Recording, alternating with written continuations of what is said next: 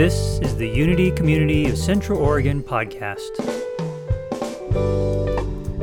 So, I heard a story recently about this German couple who had been harmoniously married for over 20 years.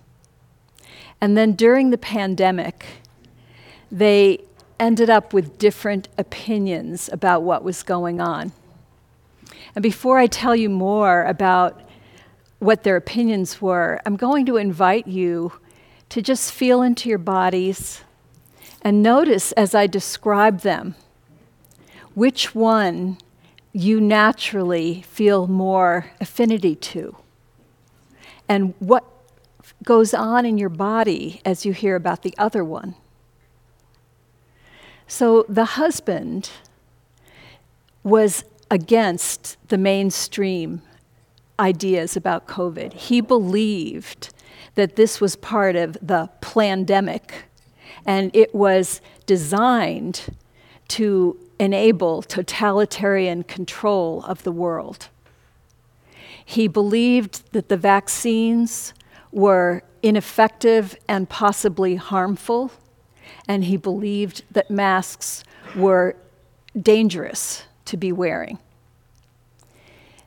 The wife was mainstream, and she believed that it was important.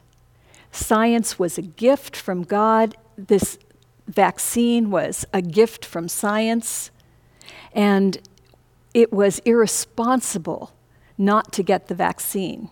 She had been vaccinated and boosted. She believed it was our duty in caring for the community to get the vaccine. She felt very um, endangered by her husband because he wasn't vaccinated. And she was afraid that she was at risk of getting sick from him because he wasn't. She was the one who initiated the divorce. And so, after all of those years of harmony, they got divorced because they had different ways of viewing this pandemic. Can you relate to that? Do you know anyone in your life that is no longer a part of your life because they have a different point of view about the pandemic? In our own community, we have had divisions. There are people in our community who totally believe what the husband believes. There are people in our community who totally believe what the wife believes. And some of them are not talking to one another.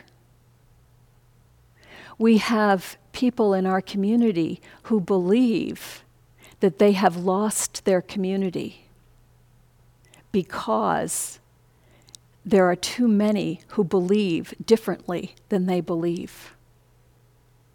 Those who believe like the husband have a tendency to believe that we're also not following spiritual principles.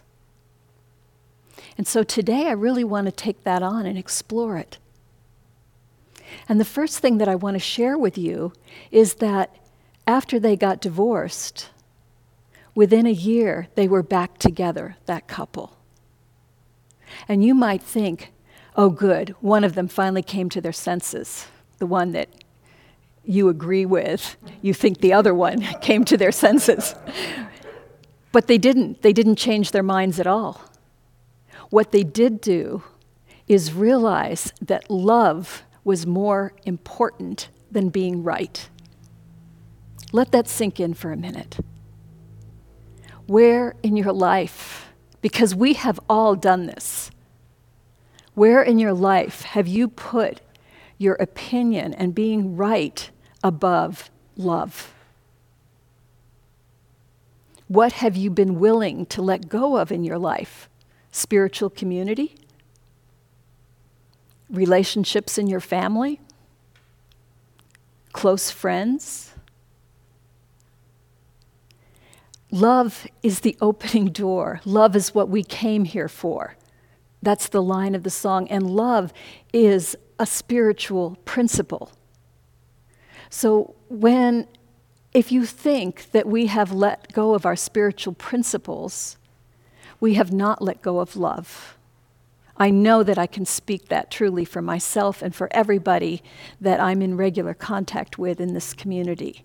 And I hope that whoever you are that is listening, that I can speak that for you. That love is the highest spiritual principle. We are love. There is nothing else. And when we buy into the idea that there are others and they are less worthy of our love, we have bought into an idea of separation and illusion, and then we are not standing in spiritual principle. Now, let's take the whole idea of healing, because unity, if you are unfamiliar with it, was actually founded on the principle of healing. If you go back in time, this is the late 1800s when this is all coming about. This is not that long after the Civil War, where, if you remember from history, things like amputations are going on with not really any sedatives because they have not invented those yet. It's, it's a time of crude medicine. And into this, there is a new wave, which we call New Thought, that comes in. And people are realizing that with the power of thought, they can change their reality. In other words, it's like the thoughts that you are thinking make a difference in what you experience in the world. Go back to that couple. They experienced disharmony because of the way that they were thinking and, and how wedded they were to their opinions instead of each other. Our thoughts are extremely powerful, and that's the core teaching of our unity movement. So during this time, what was happening is there were more and more people that were coming to realize that this was true, and it was especially prevalent in New England, here in this country. New Thought wasn't new, it goes way back, it goes back before the time of Christ. But at this time, there was a resurgence. And part of this resurgence involved what they called spiritual healing. So people were finding that they could change their thoughts and their diseases were gone. And they were pretty amazing.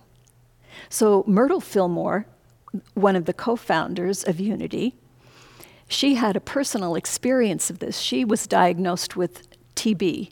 And at that time, TB was kind of like cancer today, but people, people who got TB died. They believed it was hereditary, and they believed that there was no hope once you got it, and that you would die young. So she, at this time, is in her late 30s and isn't expected to live more than, you know, five or six more years she goes to a lecture by one of these New Thought practitioners and she hears the words, You are a child of God, you do not inherit disease. And when she hears these words, you, you, know, you've had that experience sometime, haven't you? Somebody says something and whoop, it goes in. That was one of those moments for her. And she realized in that moment that she was holding a thought that was making her sick and that she could change that thought, and she did. She began to believe that she was a child of God, that her inheritance was life. Because what is God? God is not a him up in the sky. God is a principle, a principle of life, a principle of love, a creative principle from which we come. That is our source.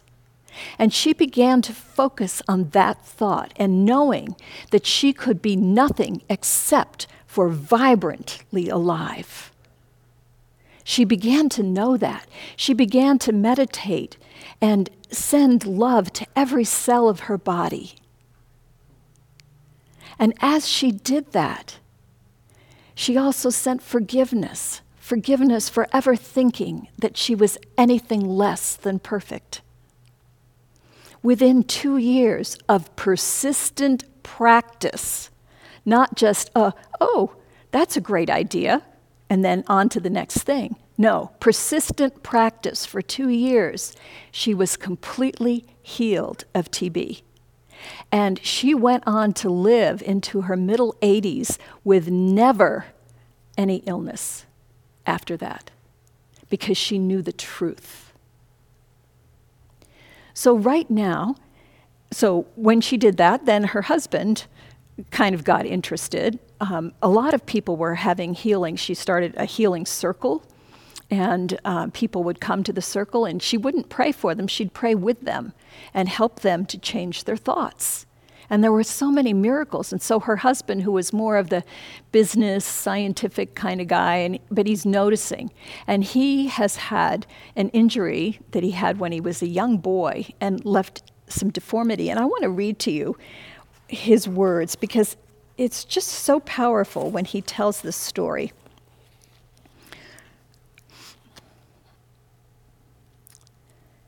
When I, a boy of 10, I was taken with what was at first diagnosed as rheumatism, but developed into a very serious case of hip disease. I was in bed over a year, and from that time, an invalid in constant pain for 25 years, or until I began the application of divine law. Two very large tubercular abscesses developed at the head of the hip bone, which the doctor said would finally drain away my life. But I managed to get about on crutches with a four inch cork and steel extension on the right leg. The hip bone was out of the socket and stiff. The leg shriveled and ceased to grow. The whole right side became involved. My right ear was deaf and my right eye weak. From hip to knee, the flesh was a glassy adhesion with but little sensation. So here we have a serious sensation, evidence in the physical world that the end is near, nothing is going to be fixable. But the whole point is the material world, the evidence that we see in front of us, is illusion. It's very convincing illusion. It's the illusion that we're walking about in. I'm not, I'm not knocking us for having feelings about these illusions, but they are illusions. And the way that we change them is by recognizing that the material world is a dream. And the reality is in the imaginal world, that, that etheric dimension where thoughts can change reality because thoughts are creative. But they have to be thoughts that are completely in a line with spirit. We have to be in a place where we believe that something higher is true, not something lower. And as above, so below. That's how it works. As in heaven, so on earth. So he says, when I began applying the spiritual treatment, there was for a long time slight response in the leg. But I felt better. And I n- found that I began to hear with the right ear. Then gradually I noticed that I had more feeling in the leg. Then, as the years went by, the years, as the years went by, the ossified joint began to get limber and the shrunken flesh filled out until the right leg was almost equal to the other.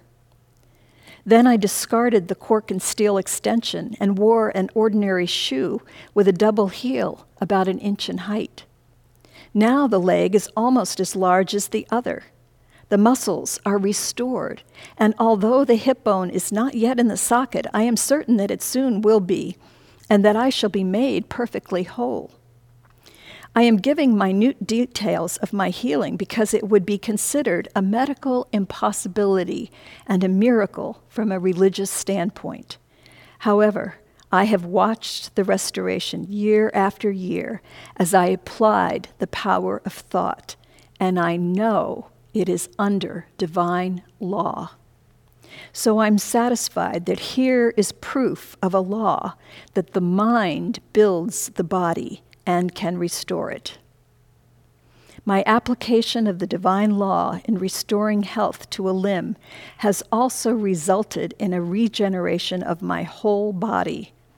Although 92 years of age, I am being rejuvenated, and my whole organism is going through a transformation that can only end in body perpetuity.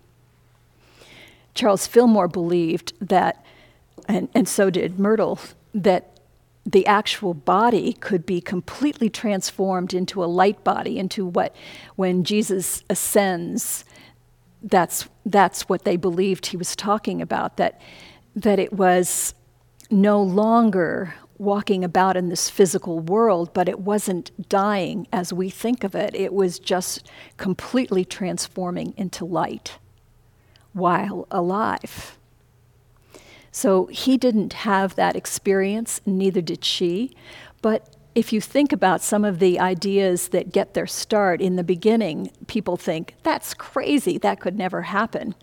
And yet you go down the road and you find that now everybody's accepting that idea.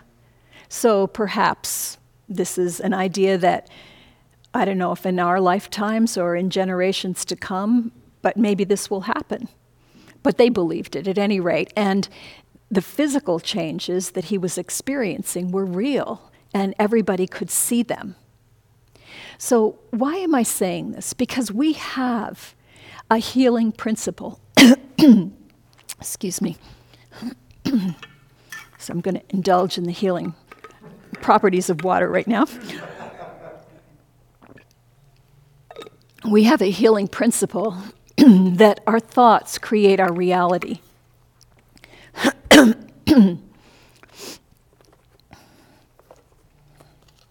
Let's see. So, how, how did they do it? What, what were the thoughts that they were thinking? That they are a child of God, yes, but what else? They believed in oneness. Myrtle says, Judge not according to appearance, but judge righteous judgment. This means this, she's quoting Jesus. This means shut out of your mind that which looks real and hold firmly to the thought of what is real. Stop thinking that evil is real. Think of good as all. Stop thinking that matter is real. Know that spirit is all. That is oneness. That is saying there is no other out there. There is no evil that can hurt us. And so, if we are really walking in principle, we are knowing that is truth. And yet, at the same time, we have experiences in this dream world. We have experiences where people are getting sick and dying from COVID. Yes, that's the dream world, and we are here walking in two worlds. We are here walking in the material world, and we are walking in a world of higher knowing, where we have the power is in focusing on the world of higher knowing and allowing that to inform the material world rather than looking at the material world and letting that be the creative supply.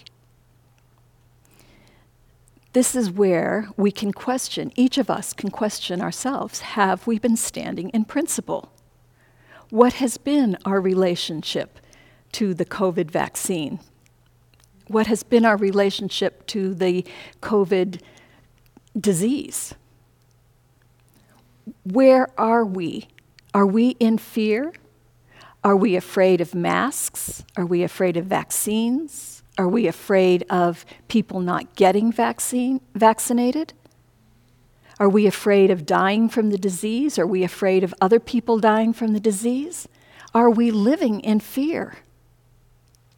Or are we coming from a place of love and knowing that all shall be well? When we make decisions, for example, some people have been upset that we made the decision to have to wear a mask inside. Some people have been upset that we made the decision to go virtually for a while. when we make those decisions, are we making them based on fear or are we making them based on love? I can tell you, because I've been part of the decision making, that our intention was coming from love and caring. Because we don't know what others are walking through. Each one of us gets to decide our own personal level of safety. So if I feel comfortable walking around in the world without a mask, I can go do that. Except in places where they insist that I wear a mask, like here. But if I don't feel safe with a mask on, or, or I feel like I need to have a mask on, I can do that too. I have to think about where, is, where are my thoughts? But when we talk about a whole community, the fact that you can keep yourself healthy through your diet or essential oils or exercise or all of those good things that we all want to do doesn't mean everybody else in the room can. Or they could, but maybe they're not. Because all of us have got so many things going on. I know, I know so much about staying healthy. And a lot of it I do, a lot of the time. But I don't do it all, and I don't do it all the time. And sometimes I end up getting sick, even though I know the power of my thoughts. Sometimes I still have issues with my health. And I'm somebody who has been focused on health for most of my adult life. There are other people and people in my life that don't have the same way of thinking that they don't have those same habits of health. There are people in my life who are young and very vulnerable to getting possibly ill. And so I am careful about my actions and what I expose myself to, not because I'm afraid for me, but because I want to protect others. Is that fear? Maybe. But I believe that we are not all on one page at all times, living in the higher dimensions, that being here on the earth is a dance between two worlds. And we do that with varying degrees of efficiency at different times. But what I know as spiritual principle is that it is more important to love and accept one another. That is more important, not to judge. Jesus says, Judge not, lest ye be judged. It's so important to accept where other people are, to accept ourselves, to be loving, even if things aren't the way we want. Love is such a powerful potion. If there is only oneness, and the oneness is the all, then what is COVID actually? Is COVID the other? If we don't believe in evil as reality, what is COVID? Have we ever considered loving COVID? Welcoming it, like Rumi says, into the guest house? and saying, hmm, well, tell me more. Who are you? Why are you here? What can I learn from you, esteemed guest? I have to say, I haven't been particularly welcoming of it. What about you? What other things are happening in our lives that we are making other because every time we do that, whether it's to a person or a circumstance, we step into separation and we step out of the oneness that heals all. If we, there's a saying, let thine eye be single. That means only look at the good, only see the good as real. Yes, there is that other stuff out there. You can't help not notice it, but you don't have to focus on it. Put your attention on the good. Emily Cady, who was one of the, um, the writers and influencers in that early time, her, her book, Lessons in Truth, is still one of the best sold unity books ever.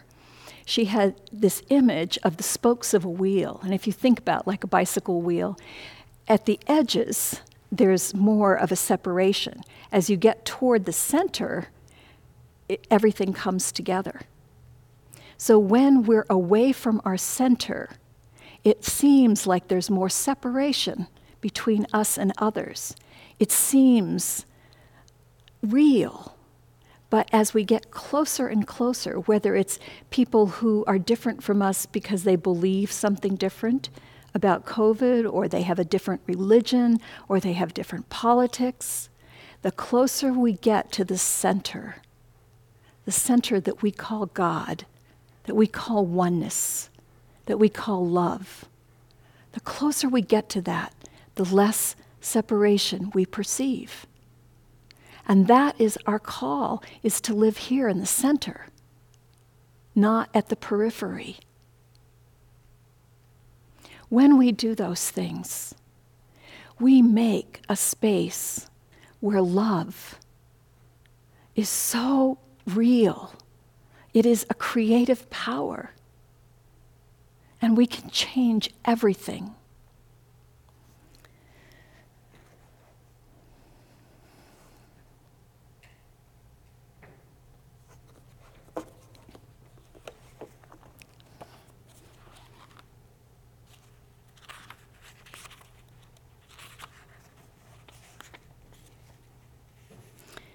This is something that Myrtle Fillmore wrote, taking off on the Bible story of creation and substituting the word God, which has so much baggage, for properties of love, good, and life.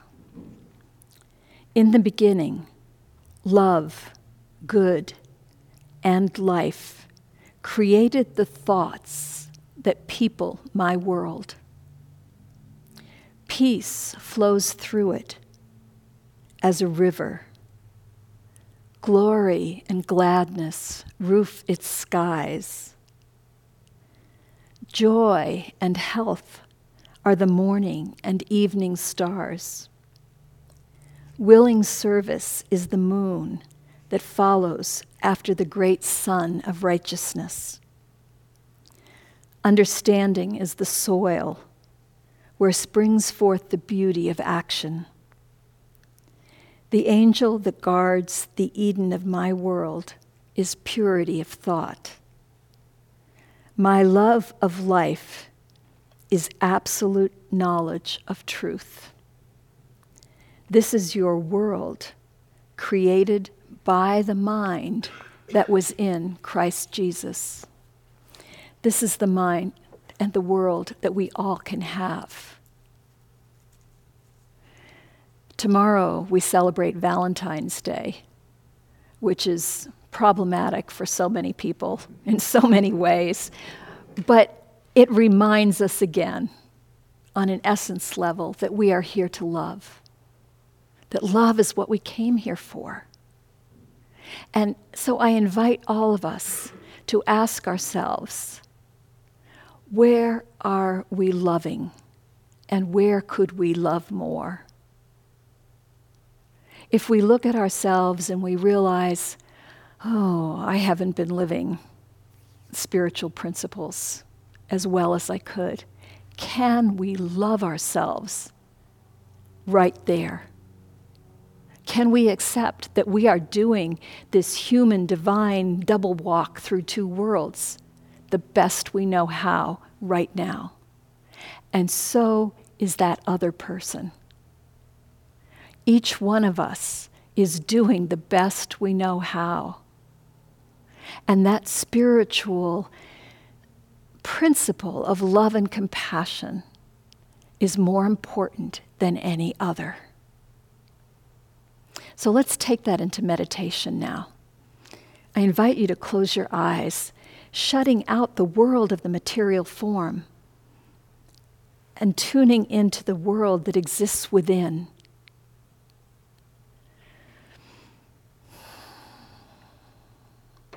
And as you breathe in, focus on your heart, that whole center, which is the center of the wheel. That heart where love rules and has dominion. It is more important than being right. Just see the light that is shining from that center. Think of it as a moon, the full moon up in the sky, shining over the darkness, illuminating everything. that it's a moon of compassion for all exactly where they are. Those that are having miracles of healing and those who are succumbing to illness.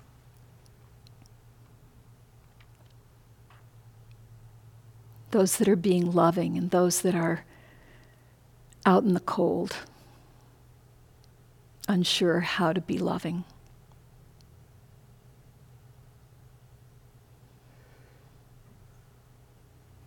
And as this light just shines out, it blesses everyone. It spreads through our community, this beautiful spiritual community, and it brings us all closer into alignment with truth and with each other.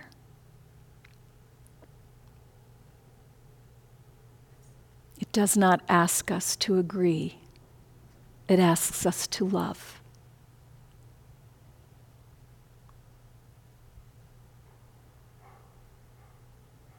And even as you send this love out to one another, let yourself imagine that you can feel the love coming to you from all the others.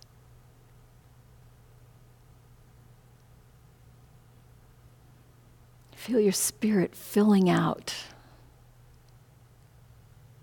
fortified by love.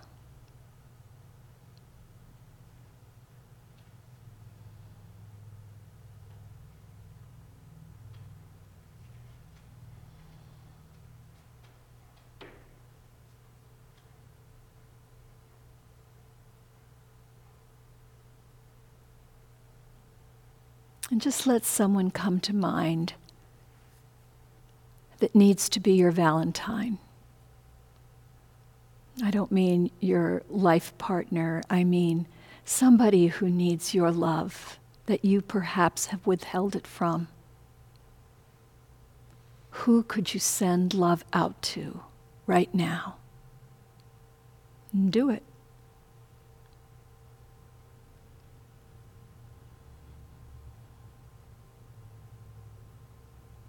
Emilie Cady talks about forgiveness as giving for. Who can you give love for? How can you bless this world through the power of your love? Let's just be in that love and the silence for a moment.